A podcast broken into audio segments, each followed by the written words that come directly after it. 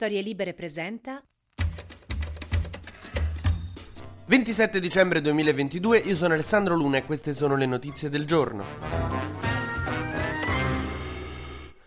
Con le feste di Natale si ferma un po' tutto, ma non l'inchiestona del Qatar Gate. Oggi sono uscite intercettazioni, foto, filmati, chat. E io sono emozionatissimo perché te le leggi e sei contentissimo. È come quando sai che il tuo artista preferito deve droppare l'album e finalmente esce la tracklist. Anche se secondo me sul Qatar Gate ancora tutti, tutti i featuring non li hanno fatti uscire ancora. In particolare è uscito questo video in cui tutti quanti questi qua vanno sgamatissimi in un hotel con delle dirigenze del Qatar. Dice: Buongiorno, devo andare in questa stanza con dei catarioti con una valigetta vuota vuota. Prego. Cioè, non capisco perché non vanno beccato prima. Eh? Insomma, questo incontrone dove secondo gli inquirenti sono state passate queste mazzette dal governo del Qatar a questi euro o ex europarlamentari o assistenti. C'era anche Giorgi, l'assistente di Panzeri, il compagno di Eva Kaili, che ha deciso di andare all'incontro dove si scambiano mazzette con la figlia nel passeggino. Che, boh, mio padre mi portava tipo allo stadio, vedi amore calciatori, vedi le, le, le bandiere. E loro, vabbè, li portano, vedi amore le mazzette, vedi amore i catarioti. So che è facile dire subito ah così non si fa, ma è sempre sbagliato giudicare il modo di fare i genitori degli altri, bisogna rispettare. Poi è facile dirlo adesso che non ho un figlio, un giorno magari quando avrò un figlio capirò quanto è difficile non portare tuo figlio agli scambi di mazzette negli hotel di Bruxelles. Ma te lo sai quanto costano le babysitter?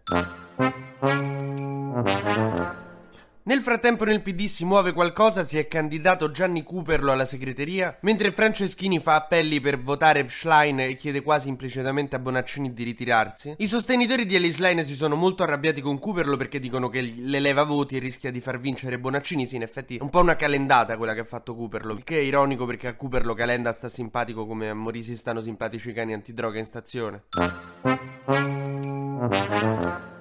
Negli Stati Uniti è emergenza neve, c'è stata una bufera artica devastante, ci sono stati 50 morti per la neve. Il che darà sicuramente modo a Donald Trump di attaccare l'amministrazione Biden, che non ha creato un enorme raggio laser per riscaldare il cielo e non far nevicare. Questa bufera di neve potrebbe dare adito a certe teorie complottiste sul riscaldamento globale che dicono che non è vero che c'è riscaldamento globale. In realtà gli esperti e i meteorologi dicono che questa bufera di neve è l'effetto del troppo caldo al polo nord. Ora, come il caldo al polo nord faccia il freddo a New York non l'ho capito, però te lo dice un esperto. Il figlio di Matteo Salvini ieri è stato rapinato a Milano da due, si dice, nordafricani, ma un egiziano gli ha ritrovato il telefono e gliel'ha riconsegnato. Salvini è da ieri sera che negli occhi c'ha scritto Error 404. Cioè, obiettivamente è come se Mario Dinolfi venisse minacciato con i coltelli da due atei e portato in salvo da due omosessuali. Mentre il Viminale, cioè il Ministero dell'Interno, ha deciso di andare in controtendenza rispetto a quella che era stata una sentenza del Tribunale di Roma che aveva deciso che si può avere sulla carta d'identità due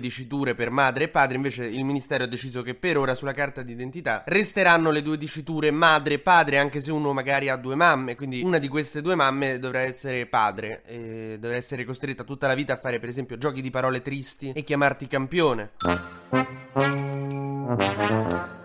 Chiudiamo con il breve e consueto giro sugli esteri. L'Ucraina, come sapete, ieri ha colpito una base russa, uccidendo tre militari, ma mancando tutti gli obiettivi che voleva colpire, cioè degli elicotteri e degli aerei che erano in quella base. Nel frattempo si parla sempre di più di pace, cioè tutti quanti annunciano summit per la pace. Kuleba, il ministro degli esteri ucraino, ha annunciato a febbraio un incontro per la pace. Zelensky ha chiesto a Modi, il presidente indiano, un aiuto sulla pace. Insomma, si parla molto di pace, questo è molto bello, però resta il fatto che ancora non si riesce a vedere quale potrebbe essere un accordo tra Russia e Ucraina. Nel frattempo l'economia russa sta crollando per le nostre sanzioni, motivo per cui il Cremlino adesso ha deciso di riaprire i flussi di gas. Volevano farci morire di freddo, però hanno capito che gli costa troppo farci morire di freddo, quindi hanno deciso di, ridarci un po' di gas. Ammesso che lo vogliamo, bisogna capire come fare, se accettarlo se no. Mentre per prepararsi al capodanno a Kiev stanno organizzando dei rave, che è una cosa molto bella, però attenzione perché se lo viene a sapere Meloni con le prossime armi vi manda pure piante dosi. TG Luna torna domani mattina, sempre tra le 12 e le 13, su storielibere.fm.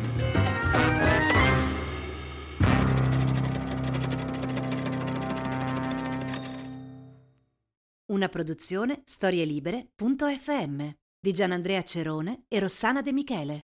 Coordinamento editoriale Guido Guenci.